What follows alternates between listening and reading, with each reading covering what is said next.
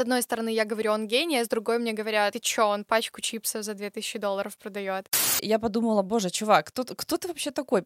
Чё вообще? Всем привет! Меня зовут Лора, я фэшн-журналист, стилист, тиктокер, и это подкаст «Не просто одежда». Вы заметили, что в последние годы повсюду слышно про этот бренд? Баленсиага сделал показ в снегу, Баленсиага сделал показ в грязи, Баленсиага выпустил сумку в виде пачки чипсов за 2000 долларов. Сейчас этот бренд самый главный трендсеттер в мире моды.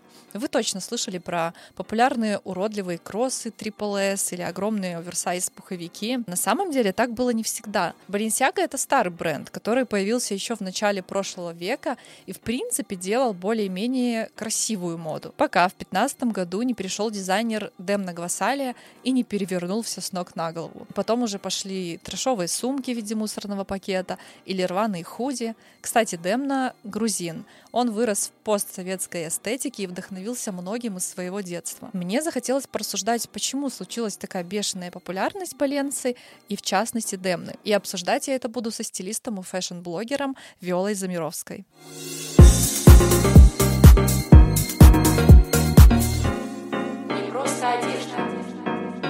Привет, ты уже была у нас э, на подкасте. Напомню, тема была «Как появляются тренды». Возможно, кто-то тебя вспомнит, но все равно для новеньких слушателей пару слов о себе.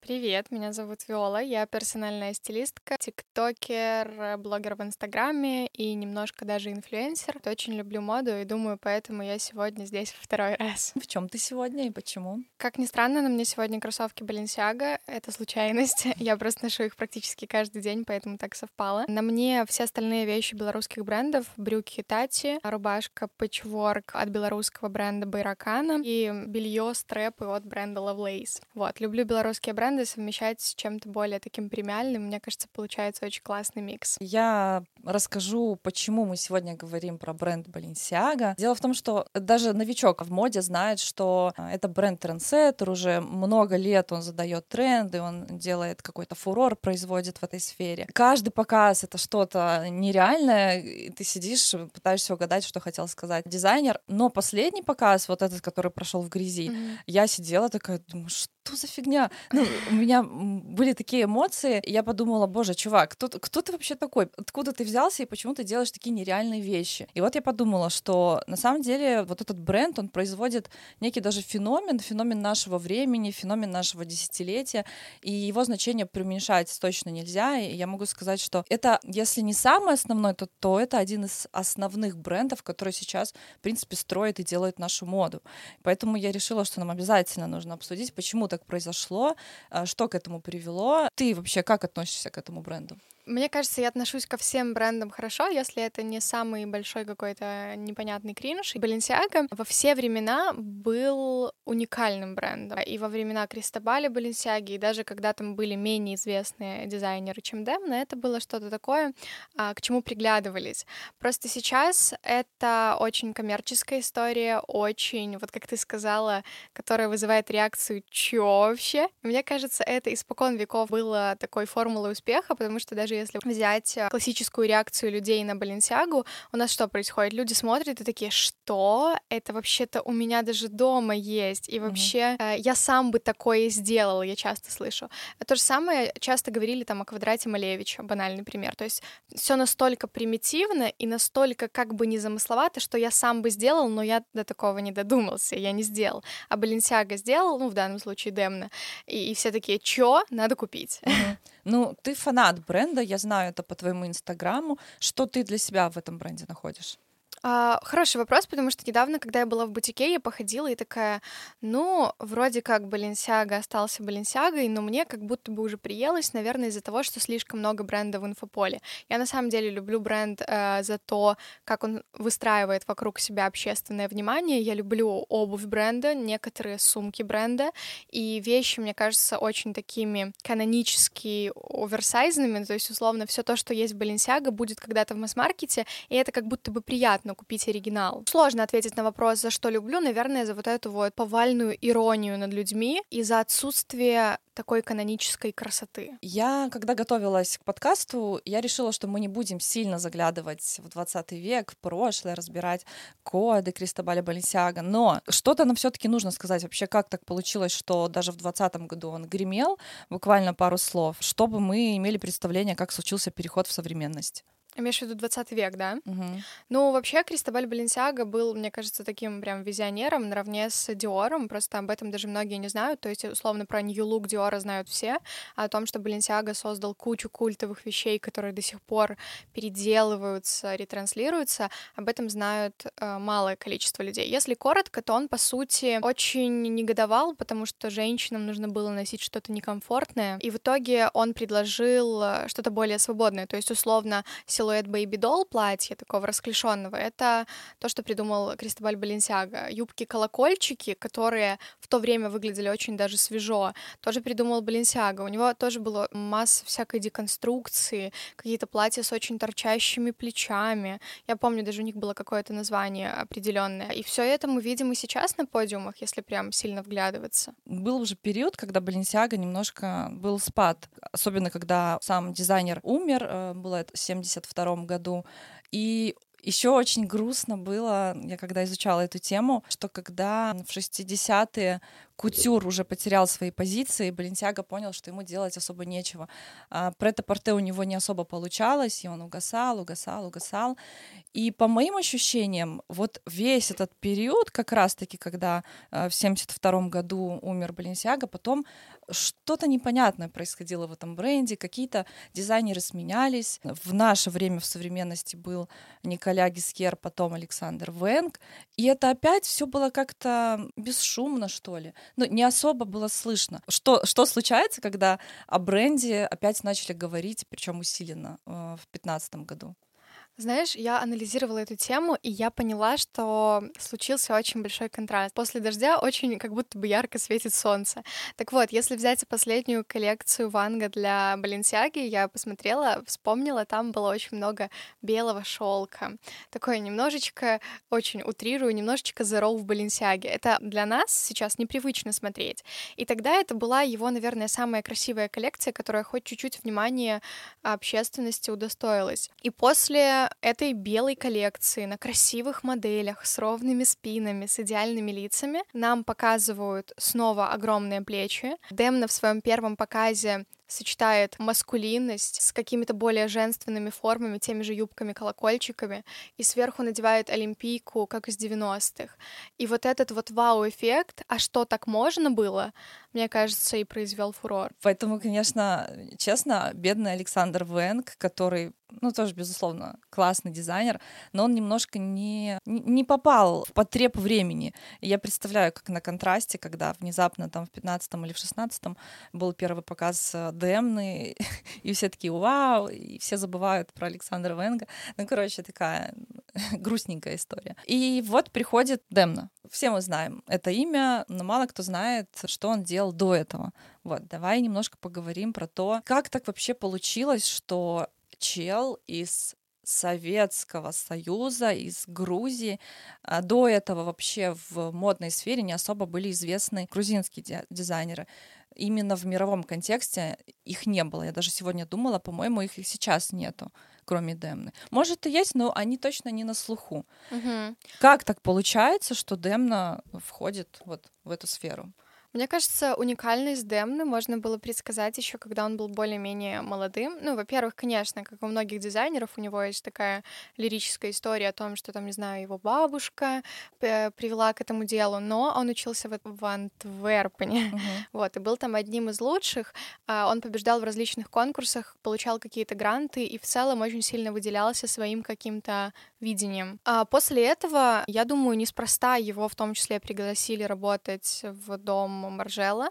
А мне кажется, просто так ничего не происходит, и он там успешно работал, по-моему, над э, мужской линейкой, ты не знаешь? Наверное, и на то, и на то, и на или, то. Или на... ну, ну, в общем, а, его пригласили в Маржеллы, и это для него было, я бы так сказала, отправной точкой, новым этапом жизни, когда он прямо начал э, собственный путь в высокой моде. И не помню, почему он оттуда ушел? Я думаю, потому что он решил создать... Нет, он потом ушел в Louis Vuitton, и вот уже Мгм. после Луи Виттона создал свой другой бренд. Чуть попозже о нем поговорим. Да-да-да. Но в целом, мне, каж- мне очень интересно его э, детство и все то, что он оттуда перенес в свои коллекции. И на самом деле, если так посмотреть, абсолютно все, что он сейчас показывает на подиуме, можно найти в его детстве. Оверсайз. Ну, в то время люди покупали вещи на вырост или Мгм. донашивали какие-то вещи от старших людей, э, от старших братьев, сестер. Я это еще застала, ты еще это не застала,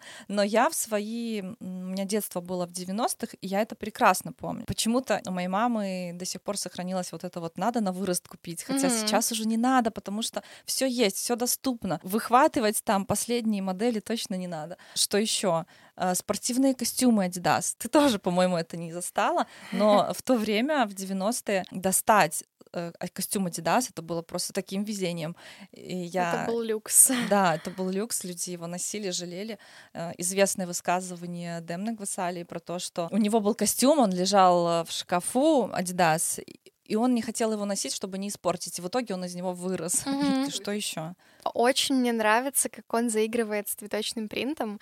Мало кто знает, что цветочный мелкий или такой средний мелкий принт, особенно на темной ткани, это такая отличительная часть э, костюма грузинских женщин. Э, Этот принт прям вшит в ДНК. Если там поехать где-то погулять по Грузии, я думаю, можно это заметить невооруженным глазом. И Демна тоже с этим заигрывает. Я вот буквально вчера видела фотку с э, ранвея, и там была модель в платье цветочном. Оно было полностью как будто сшито из ло- лоскутков, то есть патчворк, на каких-то каблуках, тоже там полоски спортивные, ну, то есть полная эклектика, но в каждый э, элемент этого образа был вшит вот этот вот грузинский код, просто немножко в разном прочтении. И мне кажется, это настолько круто, что дизайнер взял свои коды прошлого и просто изменил весь мир моды. Даже испытываешь некоторую гордость к тому, что ты как-никак, ты все равно ближе к Грузии, чем э, к Да-да-да. Франции, и поэтому э, есть определенная гордость. Ну окей, э, мы поговорили про то, что вот он пришел в Margiela, потом в Louis Vuitton,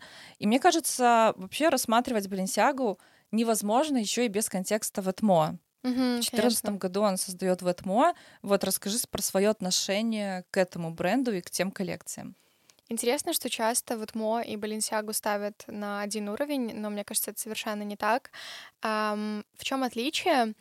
А, на мой взгляд, вот когда анализируешь коллекции, вот Мо — это то, что создавалось с чистого листа и создавалось только на базе какой-то иронии, на базе вызова, а, чего-то очень такого категоричного и не для всех. Если мы говорим о Баленсиаго, то там идет а, тотальное переосмысление архивов, там идет привнесение чего-то нового, и это все-таки больше про high fashion, если можно так сказать.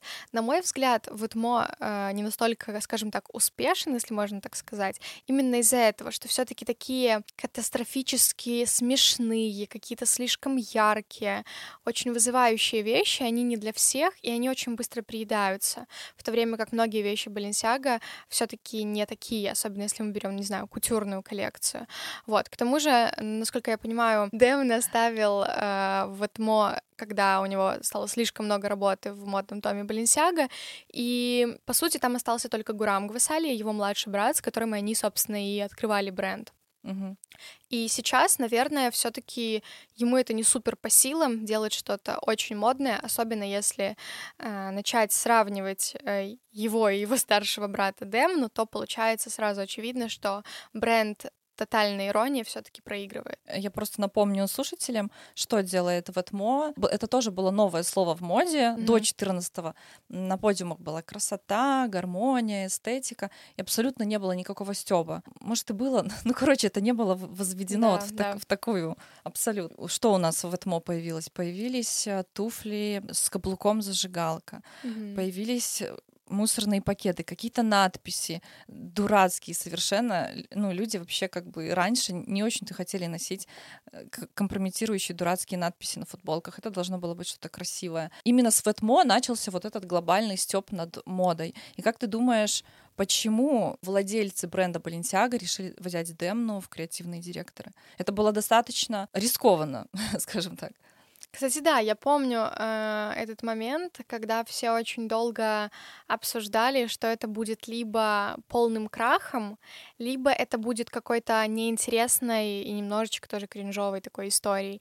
Но практически никто не угадал, что это будет э, супер вау. Мне все-таки кажется, что помимо того, что Демна король иронии, это можно заметить по многим современным его изобретениям, он все-таки талантливый дизайнер. Не знаю, как происходил этот кастинг, был ли он вообще, но я понимаю, что невооруженным глазом видно, что человек талантливый, даже если он своеобразный, он все равно мог что-то привнести в Баленсиагу. Ну и будем честны, в то время это не был тот бренд, который в случае чего что-то потерял diet Там и так все было не на пике в тот момент. Помнишь первую коллекцию? Это тоже достаточно да. значительное в, ми- в модном мире событие. Да, помню первую коллекцию, помню, как будто бы весь мир, даже такого low fashion, масс-маркета резко изменился после этой коллекции. Я не знаю, как это все так прочувствовалось быстро, но сразу появились на полках эти огромные кроссовки. Снова вот этот вернулся вайб 90-х. Я не скажу, что мне эта коллекция супер как нравится, и на мой взгляд, по там условному сет-дизайну она сильно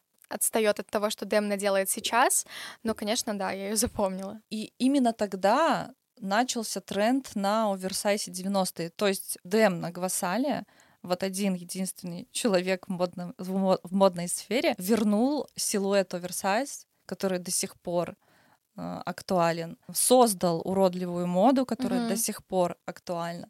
Короче, полностью перевернул это все. И я читала, что Вообще вот модные силуэты в целом и, в общем, модные силуэты меняются раз в 10-15 лет. И вот в конце 90-х, когда начался вот этот оптигон, mm-hmm. э, его создал один из первых, это был Маквин, который mm-hmm. создал эти супер низкие джинсы.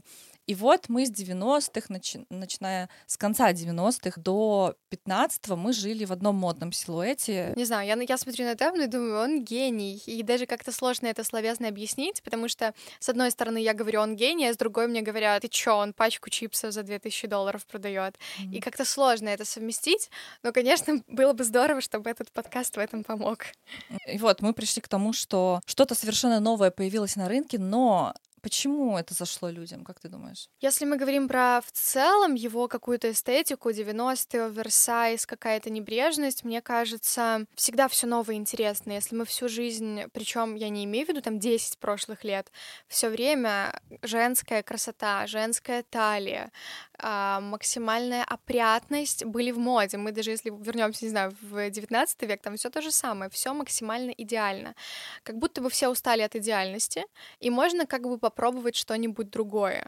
Ну, к тому же большая часть аудитории Демны все-таки выходцы с постсоветского пространства, и они тоже это где-то на подсознательном уровне романтизируют. Возможно, потому что слишком много было красивого. Да. Э, я в то время не особо интересовалась модой, но, конечно же, жила в контексте своего времени, одевалась в контексте своего времени.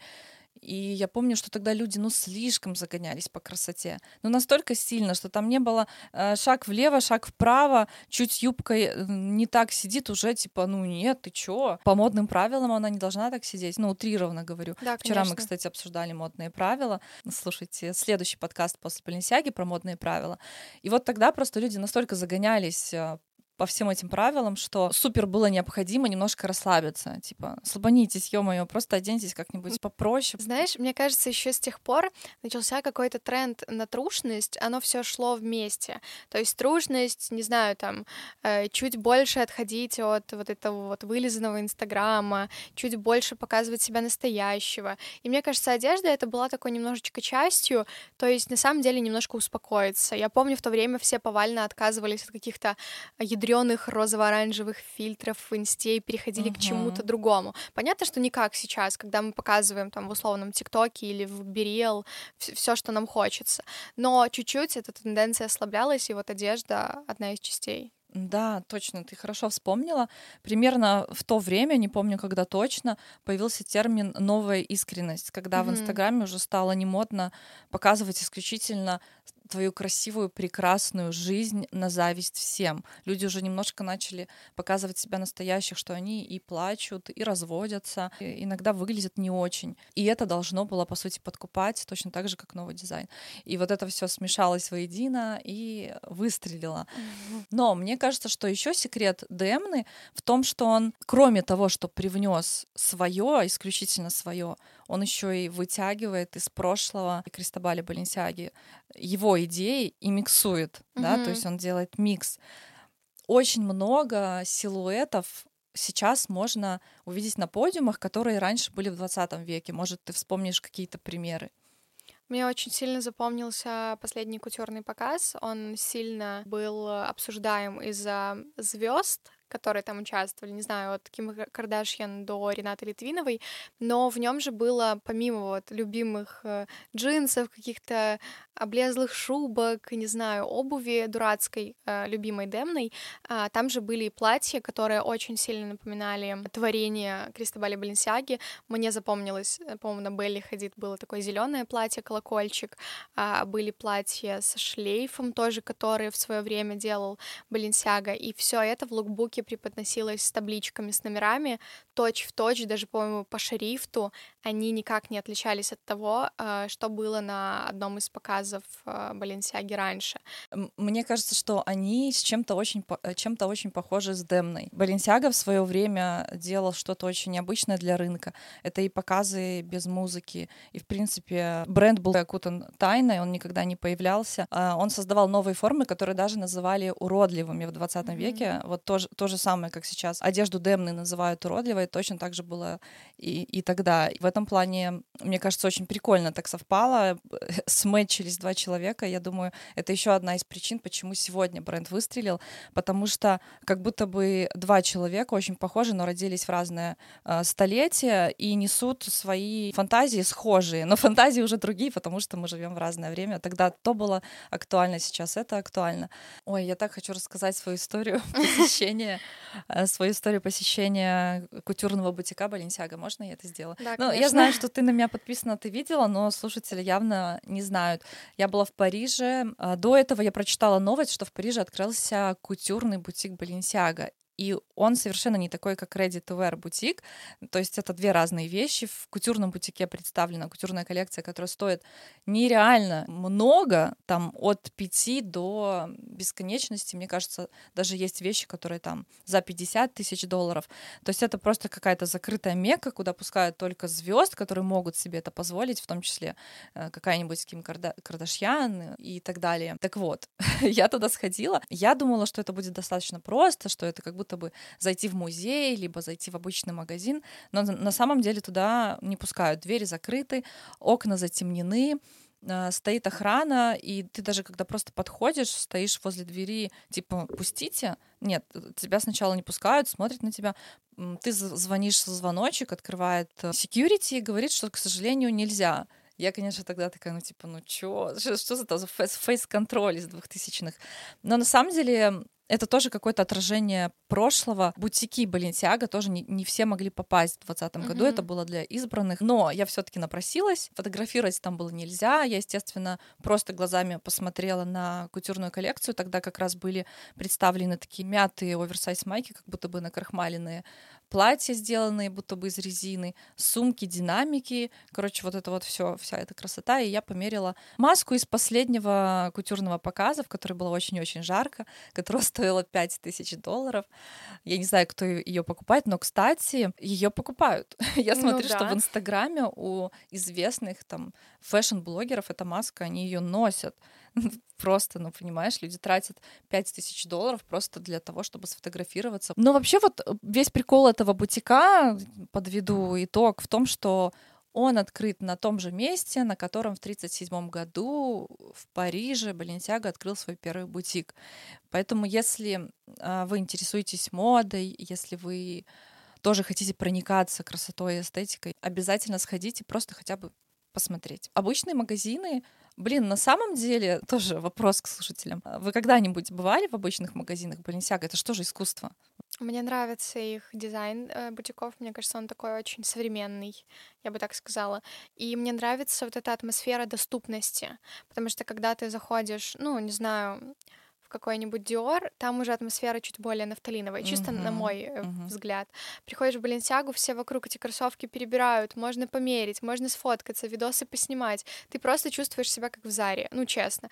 Причем не в плохом смысле, просто я знаю, многие стесняются заходить в бутики, думают, что на них будут косо смотреть. Вообще нет, и мне даже нравится какое-то общее поведение консультантов. Они готовы помочь, они готовы заговорить на твоем языке, если они его знают, конечно же. Ну, мне лично приятно все время заходить именно в Баленсиагу. Вот такое вот наблюдение. Да, и люди там, там своя атмосфера, и люди довольно простые, посетители. Прикол в том, что несмотря на то, что эта одежда стоит все равно очень дорого, на людях она выглядит, как будто бы они в бершке оделись. Наверное, Мгм. вот это и создает. Я сейчас утрирую, нет, конечно. Выглядит это классно, но это совершенно э, зачастую обычные байки, обычные кроссы, обычная сумка. Выглядит это все равно не супер люксово. Наверное, это и создает ощущение простоты. Да, и это круто. Круто, что а, ты можешь себе позволить носить эти вещи на каждый день, но при этом ты можешь иногда их интегрировать во что-то очень... Ну, например, когда идешь на локальный модный ивент, все поймут, что ты в Баленсиаге, но при этом ты не будешь выглядеть too much.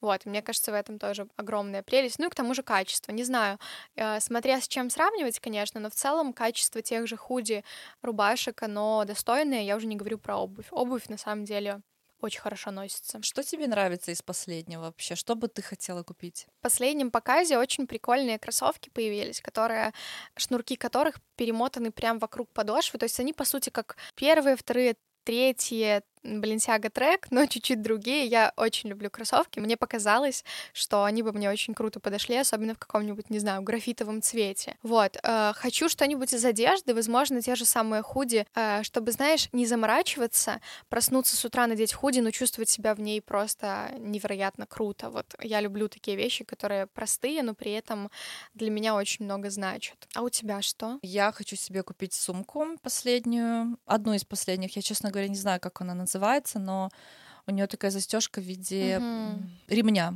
Поняла. Вот. Но, в принципе, я не откажусь от любой сумки. Все они классные. Фишка еще в том, в этом бренде, когда появляется какая-то новая коллекция, какие-то новые вещи, сразу кажется, что они какие-то не очень, что ли. И только потом ты такой рассматриваешь и понимаешь, не, ну они классно смотрятся. Э, Особенно, когда их начинают носить фэшн-блогеры, классно внедряя в свои луки, и ты такой, ну, круто. Интересно, я недавно думала об вот этом феномене самих вещей, когда примерила резиновые сапоги квадратные вот эти. А Я вижу их у всех, я вижу их даже у инфлюенсеров в Беларуси, вижу в Инстаграме, везде вижу. Я пришла их примерить, и я такая думаю, ну они квадратные, наверняка они внутри мягкие, их же все носят. И они внутри такие же квадратные. Я такая, так почему же их все покупают? Я так и не поняла, потому что, ну, у меня все таки в обуви важен комфорт. А, но я думаю, вот это, конечно, гений. Сделал из резины сапоги, и все, и они продались прекрасно. Ну, я думаю, что их покупают не ради комфорта. Все-таки они смотрятся супер эффектно. Да. То есть ты такой надеваешь и сразу выдаешь в себе какого-то фashionисту. Ну да, я просто такой адепт функциональности. Мне кажется, если вещь не носить каждый день, то она вообще не нужна. Но я понимаю, что есть и другие цели, не знаю, какие-то крутые съемки, какие-то особые выходы. Это все, да, конечно, понятно. Э, Да, обувь должна быть удобной, и я тоже была в последний раз в бутике, мерила супер популярные сегодня кроссовки с шинами, и мне они Мгм. показались неудобными. Ты мерила? Не мерила, потому что они мне визуально не нравятся. Я поняла, что для меня это уже too much. Ну, то есть я видела их на людях, понимаю, что они мне не нравятся. Я взяла их в руку и поняла, что мне чуть-чуть тяжеловато.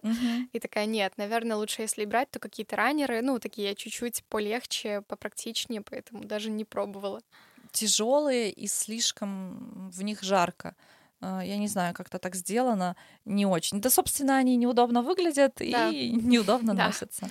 Но, тем не менее, стоят около тысячи долларов, мне кажется, да, 800-900, Да, вот что-то так. в районе этого. Что самое прикольное, что Баленса делает супердорогие вещи, и некоторые из них выглядят, как будто бы это фигня какая-то. Вот, допустим, вот, как ты говорила, сумка Лейс. Буквально пару недель назад а, вышла сумка, которая выглядит точь-в-точь как а, пачка чипсов Лейс. Ну, она, естественно, сделана из ну, нормальных материалов, качественных. Но оно стоит 2000 долларов. То же самое мусорный пакет, который Мгм. тоже выглядит абсолютно как мусорный пакет, черный, который затягивается вот так вот сверху, чтобы мусор не вывалился. И, по-моему, он тоже стоит, ну сколько? Дофига он стоит. Ну, как все примерно сумки, может, чуть-чуть дешевле из-за того, что это не какая-то супер практичная вещь. Да, так он э, угорает над нами всегда. Все коллаборации Демны какие-то смешные. Даже вспомнить Adidas, вот этот вот показ э, в каком-то там медиа-центре, что-то такое с экранами огромными. Идет модель в Total луке Balenciaga X Adidas, и ты смотришь и думаешь, так это же просто Adidas. Или что? В чем разница? В чем суть? И как будто над нами смеются, и мы такие, ну, хочется поддержать этот юмор, как будто вот, да, что-то такое. И это можно вспомнить по его таким очень ярким изобретениям, каким-то, не знаю, может, помнишь, какие-то пахучки для машины выпустил Демна? Не помню, это было в Этмо или в Баленсиаго, но тем не менее. И вот такие как будто бы дурацкие вещи, и ты думаешь, ну, прикольно, почему нет? Там было на самом деле столько всего дурацкого, что я уже как бы даже не вспомню. Все это выпускается, как ты сказала, для Стёба. Я не очень понимаю людей, которые тратят на это деньги. Вот просто понимаешь, как вот эти очки за 5000 долларов. И это же покупают. То есть, получается, вообще вот этот вот стёб возведен в такой культ в наше время, что люди готовы огромные деньги за это отдавать, выглядеть как бомж. И это одна из сторон вот этого феномена. Мы подыгрываем этому, понимаешь? Мы не Мгм. отрицаем, мы подыгрываем, мы хотим в этом всем быть. Вообще ты заметила, что сейчас у фэшн-блогеров пошел какой-то тренд выглядеть полностью в стиле Баленсиага. И мне это не нравится. Это лишает индивидуальности. Я вижу бесконечное количество одинаковых страниц, э, где блогеры изображают из себя моделей Баленсиаги. Это, соответственно, дурацкая поза несуразная, все черное. Вот эти очки-мухи. Кто-то одевает черные линзы на глаза. Где индивидуальность? Вы все выглядите примерно так, как э, видит Демна. Ну, это, по-моему, это какой-то перебор. В этом есть правда, это можно заметить по неделе моды прошедшей. Я смотрела сторис блогеров, и я не знала, кто где, потому что все залезали волосы каким-то гелем назад, надели эти огромные очки, какие-то несуразные шубы, Мгм. пуховики, обязательно ботильоны там с острым мысом, или вот эти вот сапоги Коголь тоже. Баленсиага с э, заклепками. Э, Вот этот вот вайп нулевых поддержали все. Я согласна полностью. Это был как какой-то костюмированная вечеринка, В честь Демны в, Бани- че- в честь да. Демны. Это какая-то уже любовь на грани потери э, себя, такие созависимые отношения, как, как на- как говорится. Вот, поэтому, честно, не знаю, потому что даже вот несмотря на то, что я люблю Баленсиагу, я все равно э, не принимаю тотал луки и не принимаю тот факт, что весь гардероб там или все, все, опять же, образы будут в этом стиле. Мне кажется, здесь, опять же, нужно покопаться в себе, но когда ты фэшн-блогер, когда у тебя нет на это времени и желания, тебя, например, просто зовут на неделю моды, ты такой, ну, то-то лук, то то-то лук. То есть это как такой прикол, это как такое хобби, покрасоваться, потешить самолюбие. Ну, то есть это же круто. Ну, никто не отрицает, что Баленсиага круто. И даже те люди, которые сейчас хейтят пачку чипсов, они бы не отказались от новой пары кроссовок, я уверена. А, и поэтому все это принимают. Интересно, будет ли угасание этого тренда? Тренда на вот эту вот всю иронию, уродство. Да, вот смотри, мы сказали, что Демна Гвасали в лице креативного директора Баленсиага полностью изменил модный силуэт и модную парадигму, которая длилась э, с конца 90-х, и создал свою новую моду. Когда, по-твоему, это переломается и появится что-то новое? Когда мы перестанем фанатеть от Баленсиаги и переключимся на что-то полярно другое? Ну, это, во-первых, определенно произойдет, потому что не бывает такого, чтобы вечно длился какой-то условный хайп. А, Мы видим сейчас на подиумах других брендов, как все силуэты превращаются в более прилегающие. Мы видим даже тотальное облегание. Вот когда в моду вошли вот эти кэтсьюты, облегающие комбинезоны, мы это увидели. И даже сейчас на стрит-стайле очень много людей вот в чем-то таком женственно-сексуальном. И еще один момент очень интересный Демна же тоже не глупый человек, как мы уже это обсудили. А, и сейчас на последнем показе, даже несмотря на то, что он был в грязи, а, кто заметил, тот заметил, но платьев было больше, чем стрит-стайл одежды. А, платья в пайетках, платья просто облегающие, летящие. И даже когда был показ снежный такой, в, по-моему, прошлом году, там тоже было много платьев и облегания. Даже несмотря на то, что все это происходит в атмосфере уродства, ну, это как бы такой наш социальный мировой контекст, все равно мы как будто бы немножко приземляемся, возвращаемся к истокам женственности. Как тебе вообще последний показ? Какие смыслы ты в нем увидела глобальные? Я читала вот это письмо Демны, если честно, я его прочитала и такая, ой, классическое такое предисловие э, в стиле Маржела. Я понимаю, что Демна ученик Мартина Маржела, и, по сути, он во многом повторяет его и силуэты, и путь, и какие-то посылы, поэтому это для нас уже не ново, но он говорит о том, что там мода отражает наш мир, что в показ заложена идея какого-то постапокалипсиса, что, наверное, нам нужно тоже немножко заземляться и ощущать, где мы находимся. То есть э, ну, это была хорошая идея провести такой показ, потому что многим откликнулась вот эта вот история грусти, печали какой-то, неприятного внутреннего состояния. Многим э, захотелось пошутить на эту тему, то есть я видела сразу в ТикТоке э, видосы из разряда э, «это я там с утра в 6 лет иду в школу mm-hmm, по нашим классика. дорогам». Uh-huh. Да, ну то есть э, все нашли что-то свое, кто кому-то не понравилось, кому-то понравилось, в целом это снова стало успешно, то есть не нужно забывать, что это все таки коммерция. Я очень ровно отнеслась. Я посмотрела такая, ну это как для меня уже шоу скорее, а не э, модный показ, где нужно что-то сильно анализировать, как-то так. Ну, то есть прикольные сумки, вставлена хорошо коллаборация, выпустил интересных личностей, разукрасил им лица. То есть это все шоу, и мне не хочется копаться глубоко почему-то. Ну, ты знаешь, до этого момента никто никогда за всю историю не проводил показ в грязи. Ну, это, кстати, интересный такой аттракцион. Ты ждешь чего-то уникального, потому что, как мы помним, даже когда он работал в Этмо, а, первые показы происходили в каких-то странных э, локациях. Вот я почему-то запомнила гей-клуб, еще ну, что-то угу. максимально непонятное, какой-то магазин, кафе, да, кафе, да. да. То есть все то, что мы видеть не привыкли. Это не стандартный подиум, это какая-то там выдумка, это что-то как будто бы сделанное на коленке, хотя в то время и у Ветмо и вещи были такие по качеству, вот. Но да, он удивляет, это правда. Сам Дэм написал, что в этот показ что-то от апокалипсиса заложено, да? По-моему, да. Ага. Не знаю, возможно, это уже кто-то переосмыслил, и я прочитала, как это часто бывает. Ну, просто это самое очевидное, что бросается в глаза и что приходит на ум, когда ты смотришь этот, этот показ. Угу. Как бы, да, не, не нужно обладать какими-то знаниями, чтобы, чтобы провести параллели какие-то.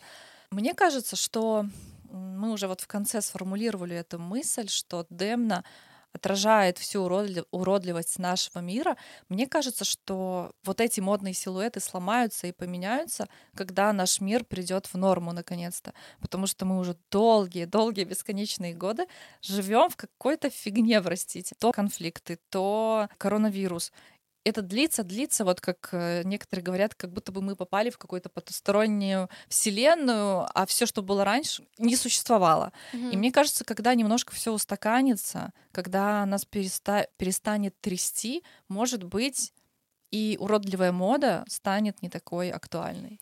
Я с тобой очень согласна. Это можно даже как-то немножко предсказать по тому, что было у нас в послевоенные годы в прошлом веке, а когда после любого рода вот такого шторма социального все возвращались в свою жизнь и старались наполнить ее красотой, поддержать себя таким образом, не закапывать себя эмоционально какими-то мешковатыми вещами. Все-таки вот эта вот оверсайз одежда и уродливая мода, она нас защищает как будто от окружающего мира. Это правда так работает, и Дэм сам об этом говорил, что он сам всю жизнь носил уродливую одежду, оверсайз, чтобы, во-первых, защи- защитить себя как такого э, паренька, то есть не очень сильного внутри, и он еще скрывал свой лишний вес. То есть это тоже вот такая вот тема более психологическая. И, наверное, да, вскоре захочется вернуться к красоте, к настоящей моде, которая была задумана изящной, элегантной. Ну, посмотрим. Я очень надеюсь, что это случится побыстрее, не потому что я хочу, чтобы мода стала красивая, просто потому что хочу, чтобы поспокойнее стало жить. Ну, Да. а потянется ли мода за этим, потеряет ли Дэм на свою актуальность, это мы посмотрим. Спасибо тебе большое, что пришла сегодня на подкаст. Э, Спасибо Я знаю, тебе. что тебя эта тема а, тебе эта тема очень нравится, мне нравится. Я думаю, думаю, у нас получился классный матч. Я в этом уверена. Все, пока. Пока. thank you